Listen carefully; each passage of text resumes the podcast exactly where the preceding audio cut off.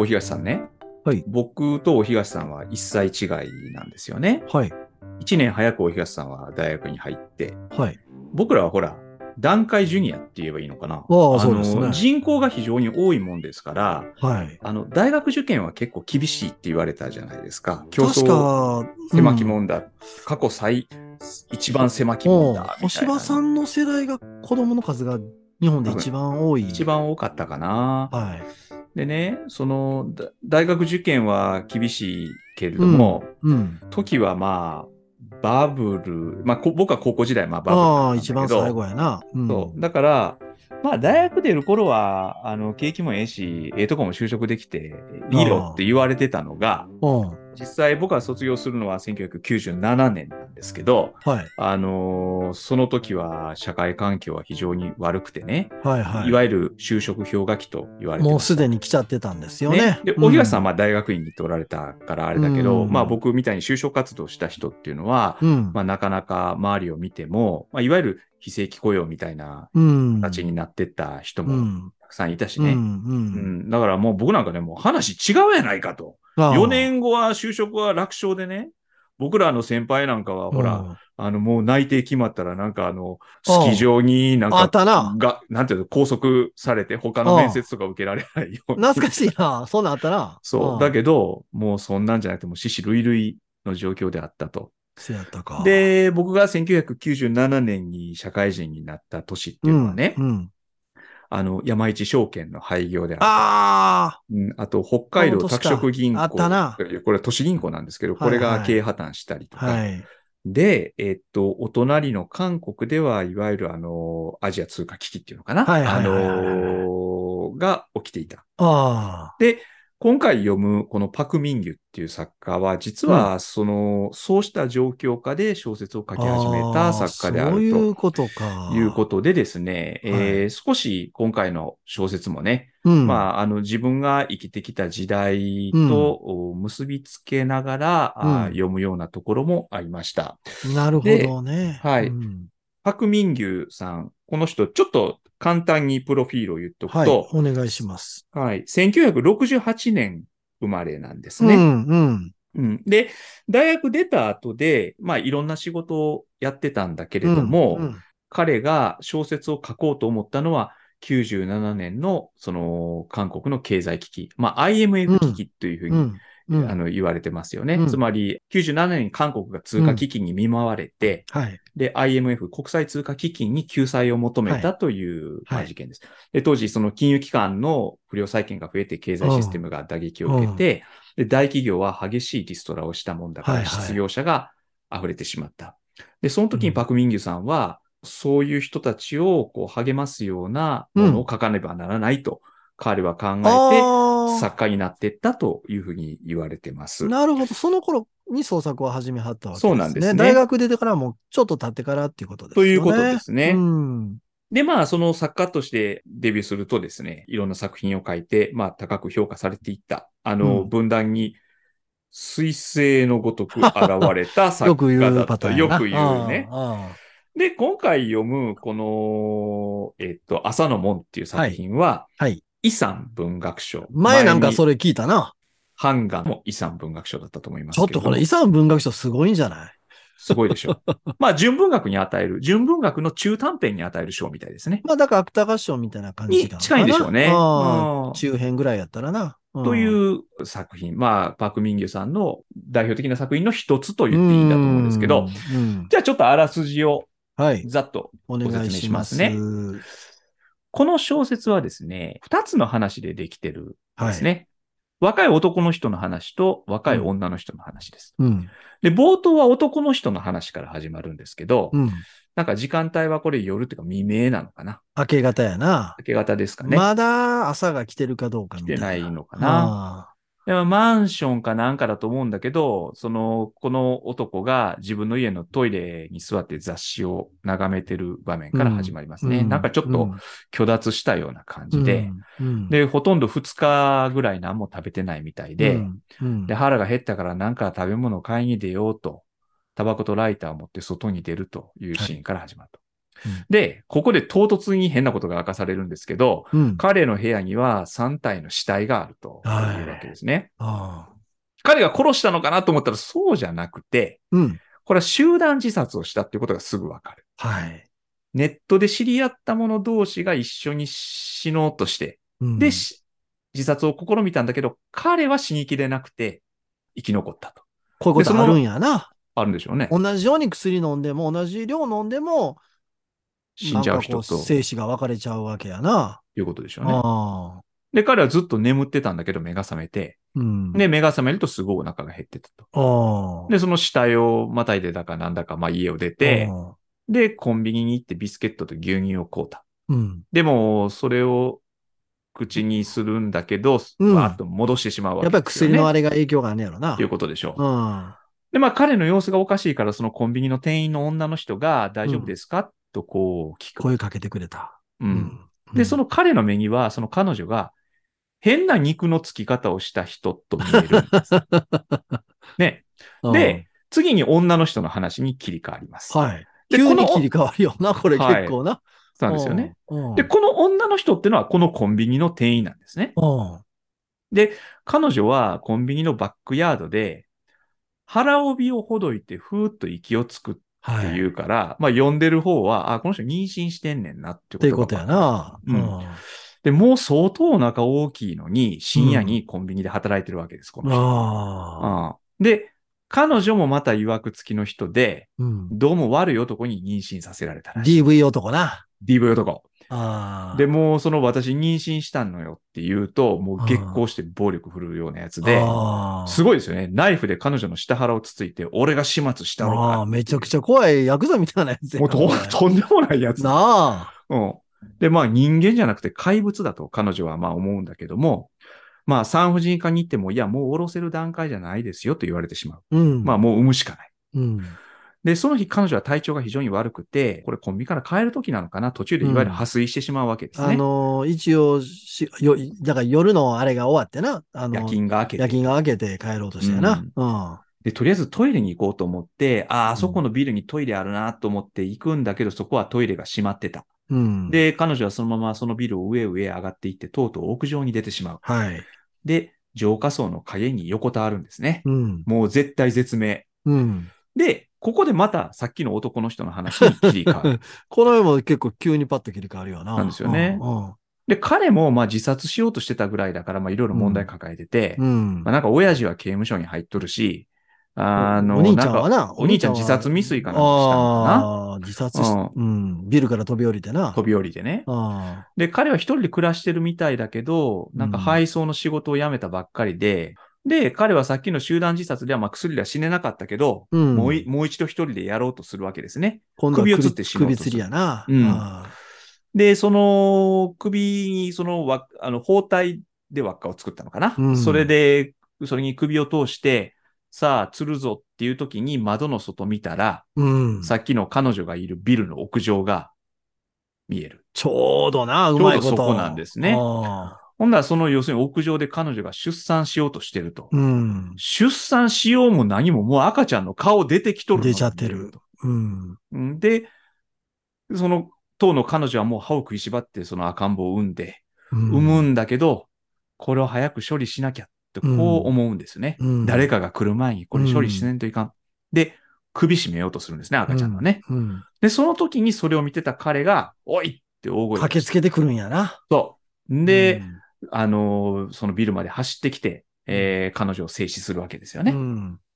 でさっきまで首に巻いてた包帯で赤ん坊をくるんで抱き上げる、うん、胎盤がぶら下がったままっていうのがすごいですけどすごいよ ね, ねでその赤ちゃんのぬくもりを感じながら彼はそこに立ち尽くす、うん、そんな話ですね、うん、強烈ですけどねちょっとねどうでしたかお東さんこれはいや、もう、これ、我々のポッドキャスト、この、韓国文学、同時代文学読むのがさんさくめですよね。はい、そうですね。うん、まあ、今回もどういう作家かも全然知らずに僕、読み始めて、これはだいいっかい翻訳文学大賞を受賞されたっていうことでしたかね。あ、そうそうそう。斎藤真理子さんの翻訳ですね。斎藤真理子さんも韓国文学の翻訳ではもう、今、一番頑張ってある人ですよ。ねうんうんいい役でした、これも。何も私知らずにこう読み始めたんですけど、うん、まあ、あっと驚くというか、すごい技を見せられたっていう感じしましたね。うん、あの、前に読んだあの、菜食主義者のハンガンさんっていうのは結構実験的な作風だったでしょ？うん。ほんで、あの、立冬のね、あの、キム・エラン。外は夏のキム・エランさん。これ落ち着いたリアリズムの文体やねんけど、そうですね。うん、そのなんか性質さ、その静けさの中にこう感情をかき立てるようなっていう、そういう作風やったと思うんですけど、はい、今回またこのパク・ミンギュさん全然作風違うでしょ。うん、それがまず面白い。韓国こんないろんなタイプの作家いるんやなと思って。多種多彩ですよ。すごいよね。すごいと思う。いろんな人いる。うん、で、じゃあ今回の人はどんなタイプの作家かっていうと、まあ、一言で言うと、こう、枠に収まらないタイプの作家かな。あの、うん、起きて破り、みたいな。起きて破り。ああ、ちょっとこう、うん、奇想天外なブラックユーモアがあるっていうかね。でこれね、なんかすごいシリアスなんだけど、今、大東さんおっしゃったように、ユーモアがあるんですよね。そうやね。ほんでね、私これね、その、そこに流れてる感情みたいなものがあって、うん、これはすごく温かい感情で、うん、それがこの小説をね、好ましいものにしてるんじゃないかなっていうふうに、うん、読後感すごくいいでしょ。いいんですよね。こんなまあ嫌な話がこう詰まっとるわけやんか、言ってみれば。うん、やけどつ、あのね、それもね、途中、最後読後感いいとかじゃないね。結末まで来て読後感がいいとかじゃなくて、うん、結構もう途中からずっと読後感ええねん。ああ、うん、読後感って言わへんな、ね、それ読んでる感じがええねん。うん、まずなんかまあシリアスなのに作品がポップな雰囲気を持ってる。そう、すごくポップ。ですよね、うん、これね、うん。すごくポップ。うん、で、この書きぶりっていうのは、まあなんかすごくケレン味がすごいんだけど。すごいよね。その劇的に二人の人物の人生が交錯する様を描いていくわけですよね。うん、で、でもね、僕はね、ちょっと漫画的な印象を受けたんですよね。あるね。うん。あるね。で、うん、その漫画的な印象っていうのが、うん、まあシリアスな雰囲気の中に妙なおかしみを持ってるところ。うん、ちょっと、漫画的っていうのもちょっと表現、俺ら気ぃつけんとな。漫画の、うん。いや、そうなんです。でもね、漫画的っていうのは、うん、あの、僕の、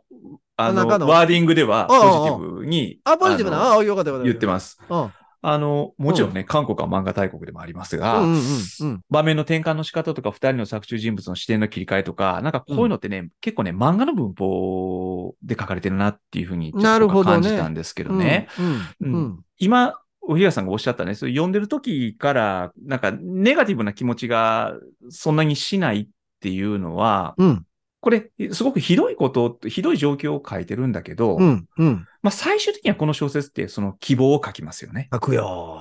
うん。で、キム・エランの立冬もそうだったんだけど、最後希望を書いてるじゃないですか、ね。あれもせやと思った私は。うん、いや、わか、わからんけどな。あの、私はそう読んだっていうだけやけど、うんうん、で, でもこっちは か, かなり確実に希望が。ですよね。うん、でもね、希望を感じさせる終わり方すると小説としては甘くなる。と思うんだけど。しらけたりするしな。そう。でもね、あ, あえてそうしてんだと思うんですよね。つまり、悲惨なことを悲惨なまま描いてね、うん、悲惨なまま終わらせるっていうのは、なんかこう、うん、クールな現状認識を示してるようで、うん、ちょっとかっこいいかもしれないんだけど、うんうん、そういうクールな身振りこそが、実は甘ったれてんじゃねえのか。ダサくても希望を書くんだ。で、読者をエンカレッジするんだ。っていうね、うん、なんかそういう意識を僕は感じましたね、この作家に。まあめっちゃ続めて言うと、あの人生ええこともあれば悪いこともあるし、でもまたええこともあるからなみたいな、うんそういうメッセージやっぱりちょっとありますよね。す, よねすごくあの悲惨な状況の中でも、うん、まあ、うん、そこにも常に希望の光っていうのは実はあったりする。それに気づくかどうかはわからない。本人は気づく、うん、気づくかどうかの問題はあるにしてもね。うん。うんうん、ちょっとこうストーリー、やっぱこんなストーリーよく思いついたなっていうふうに私思って、これ綱渡りみたいなこう書き方やなと思ったんですけど、うん、この二人って、まあ要するに何の関係もない人たちがこう多少の縁で触れ合うわけなんですけど、はい。まあ、一方はその、ちょっと論理はよくわからんけど、人生を肯定するあまりに自殺を試みた。でも生き延びちゃったっていう。うん、まあ、さんじゅうぐらい。もうだから青年って言ってもちょっとまあ、年ちょっと生き、いってんねんけどな。そうですね。うん。ま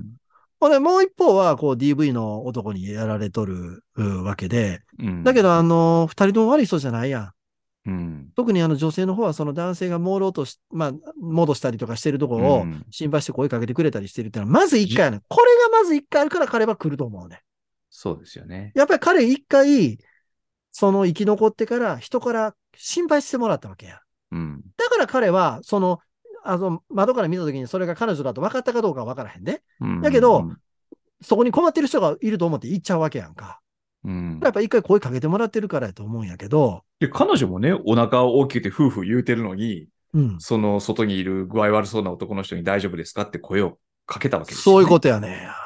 やっぱりその他者へのいたわりってものがある人なんですよね、この人にもね。ああ。で、そういう二人がだから最後こう結びついていくっていうのを、いやだからこれね、ほんま、なかなかこれをまとめて書くっていうのは難しいと思うんやけど、うん、あの、全く関係のない人物二人の話をうまく一つの話にこうまとめていく。しかもそれにあまり我々違和感は感じないですよね。うんうんうん、だからこれはほんまに綱渡りをすごい上手にやってはるなと思ったのはまずあって、うんうんうん、だそれで言うとちょっとこう手品師みたいなね、うん、あのところあると思うんですよ。で、私ね、ちょっと他の小説もちょっと読んでみたんですけど、ちょっと紹介してみてもいいですか、はい、はいはい、どうぞ。うん、えっと、最初のカステラっていうやつと、うん、それからあの、なんかこれタイトル紹介しづらい、甲乙甲子院滞在記っていう、うん、あの短編入ってて、甲乙はあの甲乙平定の甲乙で、甲子院っていうのはちょっと日本人分かりにくいねんけど、あの、昔、韓国もあの中国と同じで、科挙の試験ってあったよね。はい。うん。うん。ほんで、科挙の試験って受験生があの寝泊まりして、そこでもうずっと試験受けるっていう、うんうん、あの密室みたいなところでな。はい。えーうん、その、まあ、貧しい人のためのこう集合住宅みたいなのが韓国に、うん、あ、ほんまにあったんかどうか知らんけど、うんうん、なんかそういうあの狭い空間に押し込められた貧しい人たちの群像みたいなの、かなりデフォルメされた人物たちができて、これ結構面白い、あの短編だったんです。うんうんうん、その、交通行進滞在記ってやつですね、うんうん。うん。で、で、そこに出てくる主人公っていうのはやっぱりすごい暗い背景背負ってて、うんうん、家が破産してとか、だからさっき言った、小島さんの言ったその、日本はバブルの崩壊やし、向こうの場合はその、アジア通貨危機とかやんな。うん。うん。それでみんなすごい苦しんだっていうのが、あの背景にあると思うんやけど、うん、これがですね、読んでみてもなんかその、そんなに暗い感じじゃないっていうか、うん、両方ともかなりトリッキーなこう話。特にその、今言ったカステラってやつは、あの、ちょっとしたアイデア小説かな。うん。ああ、ほんで、まあ面白いかどうかってちょっと難しいんやけど、この甲子園滞在記の方は感触としてはこの朝の門とはちょっと似た感じで、うん、いろんな背景のある人が、まあいたわりやってるのかどうかわからないけれども、一種の触れ合いみたいなものもあって、うん、それぞれの人生、次の人生向かっていくみたいなね。うんうんうんうん、で、今回のあの、この朝の門っていうやつは、まあそれぞれが人生背負ってきて、一人は自殺しようとして死ねなかった。うん、もう一人は中絶しようとしてできなかった。はい。うん、で、青年は、まあ青年さんじゅうやけど生き残って、うん、赤ちゃんは生まれてきた。うん、朝の訪れとともに門が開いて、だから朝の門やと思うんやけど、うん、次の人生のステージが見えてくるっていうね。うん、だから、どんなに辛くても命がある限りはこう生きていかないといけなくて、うん、ただ一方でね、亡くなっている人らに対する誹謗中傷みたいなのは全然ないよね。まあそうですね。これはね。それは一つの選択やっていうことやと思うんやけど、うんうん、だけど生き残っちゃったわけやんか。うん、だから結果として一つの選択をしてしまった以上、しかも彼の目の前で新しい命が誕生する瞬間を見た以上、うん、もうこれは生きていくしかないなっていう、うん、そういうメッセージになってますよね。前、ね、前に読んだキム・エランの作品は、うん、セウォル号囲碁文学の代表的な 作,、はいはいはい、作家であるっていう話したと思うんですけどね。このパクミンギュは最初に言ったように、うん、韓国の通貨危機、うん、まあその、その時代が、まあ彼が作家としてその立っていくきっかけになってるわけですよね。うんうんうん、まあ、アンガージュマンってちょっと言葉古いんだけど、うん、その、やっぱ韓国文学っていうのはその社会と個人の関係っていうものをね、描いていく。で、うん、その、今回の小説も具体的に何がっていう背景、背後にあるものが、あ, あ, あの、明示的に書かれてるわけじゃないんですけど、だけど、その、韓国社会ってものが ど, どういう状況にあるかっていうことを考えるとね、さっきのその、きゅうじゅうななねんの通貨危機があって、うん、で、これ以降、いわゆるその新自由主義的なその経済政策が取り入れられるようになっていったわけですね。はいはい、で、それで、はい、あの、交換よく言われるその激しい競争と、うん、その格差の拡大っていうものが、うん、加速していると。いろんな歪みが出てくる。そう、うん、で今、韓国では、うん、大, 大卒者の ごじゅっパーセント が非正規雇用だった。あー、えー、ちなみに日本ではにわりです。で、若者の失業率は韓国では じゅっパーセント。ちなみに日本は ごパーセント みたいですけどね。若年層の失業率っていうのはね。で、かつほら、これもよく知られてることですけど、あの、うん、韓国っていうのは、あの、財閥系の大きい会社が、への資本集中っていうものが進んでいて、国全体の ジーディーピー の ななじゅうごパーセント が財閥系の企業の売り上げになってる。すごいよなぁ。うん。だそこに入ればいいけど、入らなかった。そうそうそうそう。だからそれこそ一時期日本で言った勝ち組負け組みたいな、もっともっと勝ち組負け組でやっとんやろっていうことでしょう。ああ、最近日本そう言わなくなったもんな。そうですね。ああ、だからその新自由主義的な政策が取り入れられてるっていうのは、まあ日本だってそうだと思うんだけど、いやもちろんもちろん、うん、韓国っていうのはもっと極端に現れるんですよな、ね。うん、その我々がこう生きてるこの社会のいろんな、うん、まあ問題がよりこう極端に見えてくるっていうことですよね。だから今回の小説のあの彼も彼女もね、うん、まあ勝ち組じゃないですよね、どう考えても。うううんうん、やっぱりなんかこういう人たちがもちろんたくさんいてね、うん、彼らを何か励ます物語、文学を書かなきゃいけないと、このパク・ミンギは考えたそうなんですが、うん、これはね、今回翻訳したこの斉藤真理子さんが、あるところで書いてて、ふーんって思ったんですけど、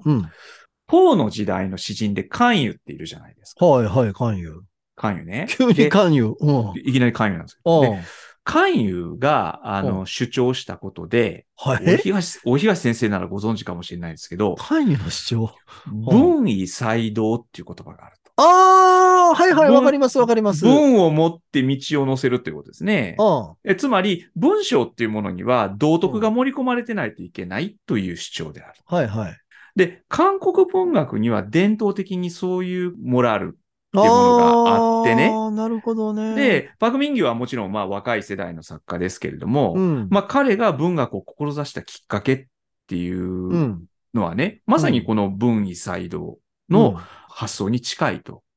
それなら、キム・エランだってそうかもしれないですよね。確かに。確かに。ハンガンだってそうかもしれないですよね。確かにね。うん。こういうね、やっぱり社会を良くしていくために、やっぱり文学を書いていく。なんかある種の倫理的なメッセージを作品に込めていくなんていうことは、日本の作家はそんなには考えないだろうな。しないような気はするんですよね。ああ。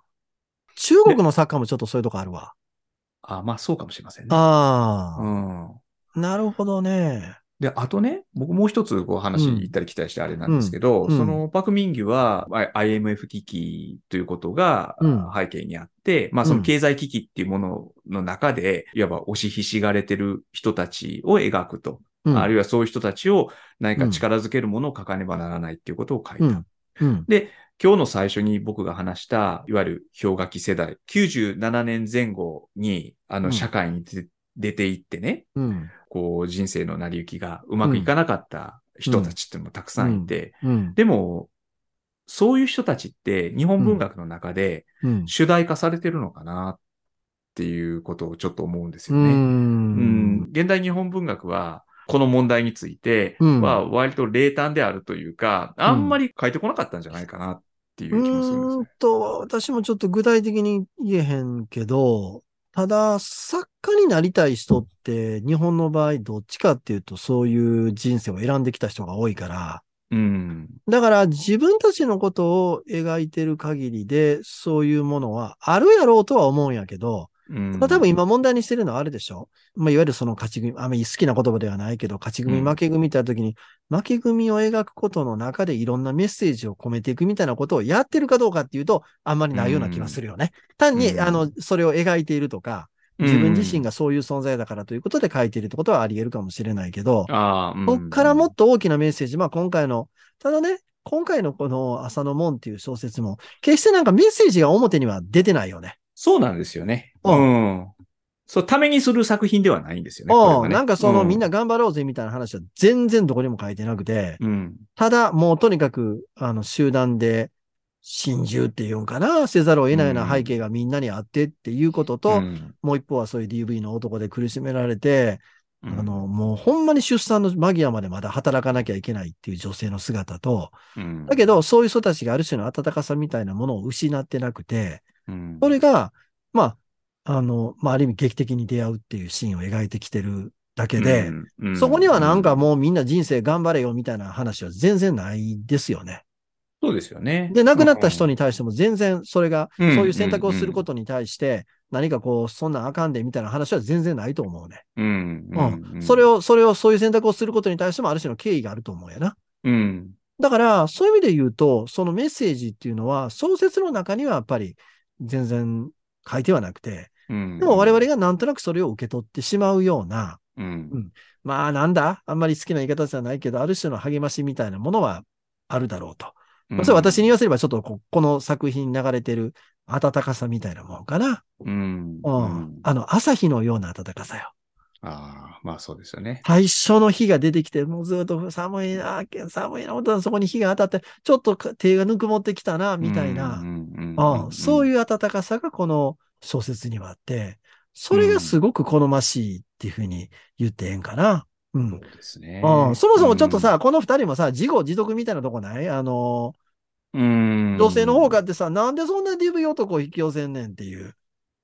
なんかそこに彼女も行かずにいられないようなものがやっぱりなんかあったりするんちゃうかな。ほんで、うん、いやまあそのね、借金とか背負ってこうギリギリの生活してるから、もう破れかぶれみたいになってるんかもしれんけど、うん、ああそれでもやっぱり彼もなんかもうちょっと人生の送り方あるんちゃうのみたいな。だからある意味自業自得みたいなとこあると思うんやけど、うん、ただ人間ってそもそもその生まれてきてもどうしても我々って余分なもん持ってるから、うん、心な、俺らも心の中、ゴミ屋敷みたいなもんやんか言ってみれば。うんまあ、どんどんどんどん中にいろんなもん溜め込んでいってさ、うん、それも整理しきれなくなって最後は命だとか、とかさ、うん、子供も中絶症か、みたいな話になるわけやけど、うん、だからそういう決断をすることもよく理解できるけど、うん、でもなんかのきっかけで生き残ってっていう、一方は生き残り、一方はこれ、生まれてきてっていうことや。だから生まれ変わるのと、生まれてくんのとやな。うん、それが時間を共有したわけやんか。そうですね。うん。そうなると、これから待ってんのがすごい単純な日常だとしても、こう生きていかなあかんなっていう話になってくるんかな。うん、そうですね。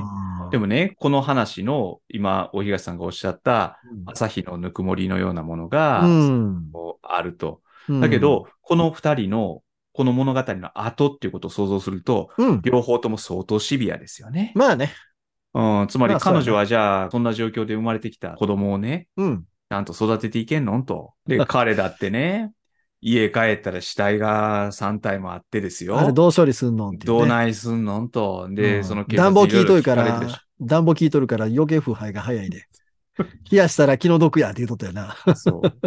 状況は、だから全然なんか良くなってるわけじゃないんですよね。うんうん、だけど、大東さんがおっしゃるように、この二人の人の、うん心が触れ合ったっていうか、いたわる気持ちっていうのかな、うんうん、っていうものがこう交錯したっていう、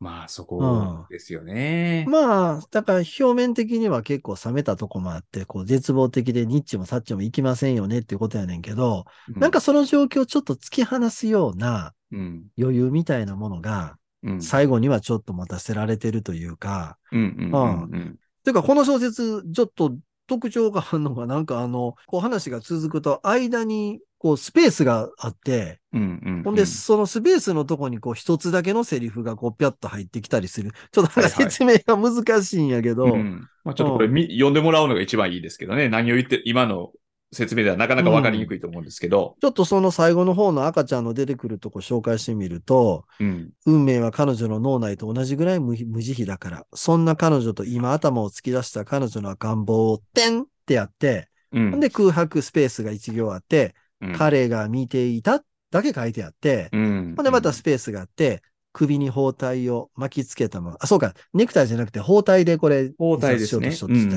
ね。うんで、だからここでパッとなんかこう切り替わって、ほんで彼がそのやがて、うんえー、赤ちゃんをこの包帯でくるんで、くるんであげるっていうね、おくるみにして抱き上げるっていう。だから彼がまさにそれでもって命を絶とうとしていたもので、うん、新しい命を受け取っていくっていう。ということですよね。うん、俺もなんかちょっとやっぱりある意味感動的な。うんああ。こういうね、ケレン味がやっぱすごいんですよ、この作家。ケレン味か。うん。だからそのケレンが効いてて、まあその、ちょっと臭い感じはあるんですけど、うん、だけどね、それが味ですね。この人の。いやー、このあの、二人の、こう、場面、場面じゃないな、こう、描く視点の転換の、あの、うん、強引に転換してるにもかかわらずあんまり違和感がなくて、うん、で、最後のその屋上の赤ちゃんを産むところは二人の視点がどんどんどんどん入れ替わっていくんやけど、うん、これもあんまり違和感がなくて、うん、うん、そのさっき言ったその赤ちゃんの首を見合ってね、泣くんだから泣くんだからって彼女は唇を震わせて、うん、まあその首を見てるってことはやっぱりちょっと首をっていうことを考えてやろうな。まあそうでしょうね。ほんなら彼が思わず大きな声で、これもスペースがあって一言だけ、うん、おいって言うんだよね。そう。それで制止するわけですよね。何してるんやって正気に帰れっていうね。うんうん、まあお前も正気に帰れよって話やねんけど、うんうんうん、その赤ちゃんのことを見て彼は正気にまあある意味戻ったわけで。そういうことですよね。うん、で男が来てくれたことでこの女性も正気に帰っていくっていうか。うんうん、だからまあこのだからほんまにこれも紙一重やな人生ってな紙一重でこういう風になってるわけやねんけど、うん、そこに入ってしまったらもう人間はもう抜け出せないもうそのうん、あの閉じ込められてしまうわけやんか、うん、外が見えへんわけやだけど、ね、ほんまのちょっとした朝コンビニで買い物して彼が戻してたら彼女が、うん、大丈夫ですかって声かけてくれたっていうところから、うん、その殻の外へ人間が出ていこうとするっていうね、うん、ああ見事やな、うん、あやっぱりでもこれいい小説、ね、流れてるものは本当本当に温かいあメッセージがあって。ほら、か、かなんだ、これ。韓国文学はね、ね、まあ、この我々さんさくめですけど、どれ読んでもいろいろ語ることがあってね。ほんでまた大体書いてることもよう分かっちゃうからな、俺らな。感覚的にはもう全然分かっちゃうやん。ちょっと最後、少し、あの、今後のために知識をシェアしとこうかと思うんですけどね。はいはいはいはい、この翻訳者の斉藤真理子さんはですね、はい、あるところでね、うん、韓国文学を理解するためには、うん、韓国の、あの、不動産賃貸の仕組みをちゃんと理解する、うん。ああ、やっぱり前のちょっと、ね、前回キムエランでも、そう、あの、賃貸の問題あったでしょ。で、ちょっと、これも、あの、前回も少し話をしましたが、斉藤さんの書いた韓国文学の中心にあるものっていう、はいはい、この本の中にですね、はい、えー、わかりやすく説明されているので、ちょっとご紹介しておきます。ありがたいですね。うん、はい。これ皆さんも、あの、よく聞いといてください。あの、韓国の賃貸の仕組みね。今回もな、関係してるからな。今回はちょっと出てくるんですけどね。まず、韓国の賃貸方式は、チョンセという、うん、う仕組みらしいんですね、はいはい。独特の賃貸方式ですと。うん、で、これはですね、家を借りるときに、うん、借りる方がですね、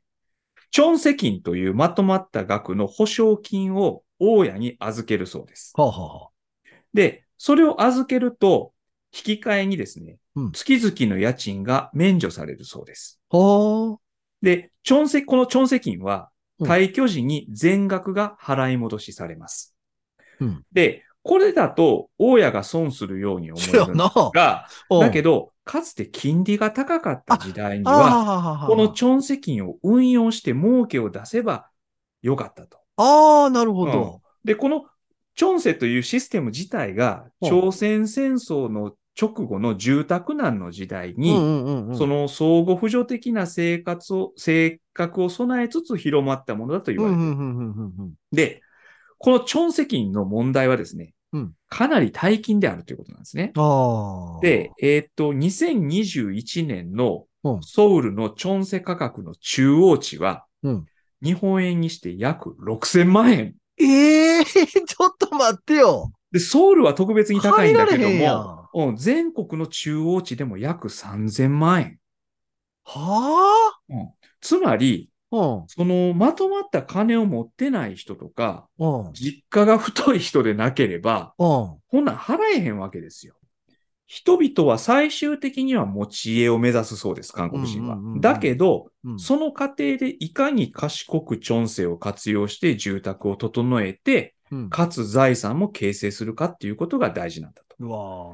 ー。だからその韓国人にとっては非常に重要なシステムなんだけれども、ただ、住宅っていう誰にとっても必要なものが、いわばマネーゲームのツールにされてしまってるというところに問題があって、で実際この不動産価格は韓国ではどんどん上がってるので、うん、大家はこれを転売して利益をあの、はあはあ、得るようなケースもあるらしいんですね。いやー、あの、聞いてるとあれやんな、あの、つまり、元手のない人は、どうやって部屋を確保したらいいんですかっていう気になるよね。だから、これあの、お岩さん、あの映画見ました？あの、アカデミー賞を取ったあの、パラサイトっていう映画。いや、見てないですね。韓国、韓国映画で、あの、アカデミー賞を初めて取った映画ですけど、はいはい、これ要するに貧しい家の人たち出てくるんですけど、うん、変な家住んでましたよ。あ、なんか地下、地下室、半地下みたいな、ね、ところにね、家族よにんで、あの、片寄せ合ってね、貧しい人暮らしてるんですよ。で、一方で、大金持ちのお家っていうものもあってね。まあ、この大金持ちのお家をこの貧乏人のお家が乗っ取っていくっていう話なんですけど、ちょっとね、このちょ、ちょ、チョンセの問題は、まあ、これから、僕らもね、この韓国文化これからも読んでいくと思うので、ちょっともう少し勉強しながら、はい、何が問題なのかってね。今の知ってると少なくとも前の立冬っていう小説がより見えてくるっていうのは、まずありますね。つまりあれは、あの夫婦は、うん、だから、うん、あれ、チョンセキン、まとまったチョンセキンなんてあれ用意できてたのかな、あの人たち。でも共働きやから、うん、でもチョンセの話は出てたやんな。出てましたね。ああ、だからそれで結局さまようようなあの人生になってたっていう話やったやんな。うん。ああ。で, でもほ、なんとか持ち家をかあの二人は手に入れるわけでしょ。そうそうそう、手に入れた。手に入れた。でもそこまでにもう相当な無理をしてるっていうことやろな。うん、あの、誰もだっていっぱいローンで買ってるわけやったしな。そういうことでしょ。うん、ほんで、今回のこのパクミングさんのもそのさっき言った高乙高シーン滞在期ってやつは、うん、そういう住宅難の状況がよく見えてくる話になってるからね。うん、もうもうほんま、あの、膝も折れへんような状態で、あの、部屋しか、あの、借りられへんっていうね。はあ。うん。だから、そう、チョンセキンが全く準備できない人たちっていうことやな。うん。うん。だから、あの、かなり関係してますね。やっぱりその小説読むときに、ね、あの、うん、その知識がね。うん。そうですね。だから、ちょっとあの、韓国文学を読むには、不動産の知識が必要であると。うん。この斉藤さんはおっしゃるのは、あの、でも確かにそうかもしれない。なんか本当に出てきますよね。モチーフとして家のことって。いやー、ちょっとやっぱこの辺は我々には想像のつかないようなものがあるな。うん。だからその個人の財産形成に非常に重要な意味を持ってるっていうことだから。なんか聞いてると日本は恵まれてるような気になってるな。恵まれてるような気がする。こんな、ろくせんまんえんなんて用意できへんでしょ、そんな。最初にいきなりやで。で、それもともとね、お金持ちやったらそらあれだけど。ああ、でもさっき言ってたみたいに、その大卒でも非正規雇用がっていう話もあったしさ。そうそうそうそう、女の子は絶対無理でしょ。雇用だって、みんなが大手勤めとんちゃうからな。うん。ああ。でもそれはあれか、それこそね、サムスン電子とかに入ったような人やったら、うん、あ何千万円っていうお金、早い段階で用意できることができるんかな。ああ。いろいろ、ちょっとあのー、ちょっとなんか知っていき、韓国のこともっと知っていきたい気持ちになってくる、ね、知っていきたいと思いますね。うん、で、その、リアルなことがやっぱり韓国の文学には描かれてるから、うんうん、やっぱりもっと、あの、我々も勉強して。っていう気持ちになりますよね。そう。で、韓国のことを知り考えることは、うん、日本のことを考えることにもつながってますよね。やっぱり韓国は日本の鏡ですな。そういうことやろな。なんか映し出されてるものから自分たちの問題も見えてきますね。うん。うんはい。ということで、次回は、えー、大東さんチョイスで、今度は台湾ですか？ご専門じゃないですか。まあ、いや、まあ、専門やんといてや、そんな。これは、ハードル上がるのやめて。はい。な、なんという作家ですか？えっと、シャマン・ラポガンさんっていう。はい。はい。この名前の付け方、また、あの、次回説明します。はい。漢字じゃないんですね。あ、まあ、漢字もあるんやけど、はい。まあ、一応、その、台湾の原住民族って言うんですけど、まあ、うん、まあ、日本語で言うと先住民族でしょうけれども、はい、この原住民族の人らの名前っていうのは、まあ、漢字もあるんですけど、その、カタカナで表記してますね。うん、なるほど。で、そのシャマン・ラポガンの何という作品ですか？はい、えっと、霊界心情っていう短編集から、どんな字書くんですか？霊界心情、はい。冷たい海に深い情けっていうね、そこから表題作の霊界心情、まあ、彼の初期の小説なんですけど、行ってみようかなと思います。ちょっとあの石川さゆり感がありそうなタイプですけどはい、ではまた来週お会いしましょう。はい、ありがとうございます。ありがとうございます。はい。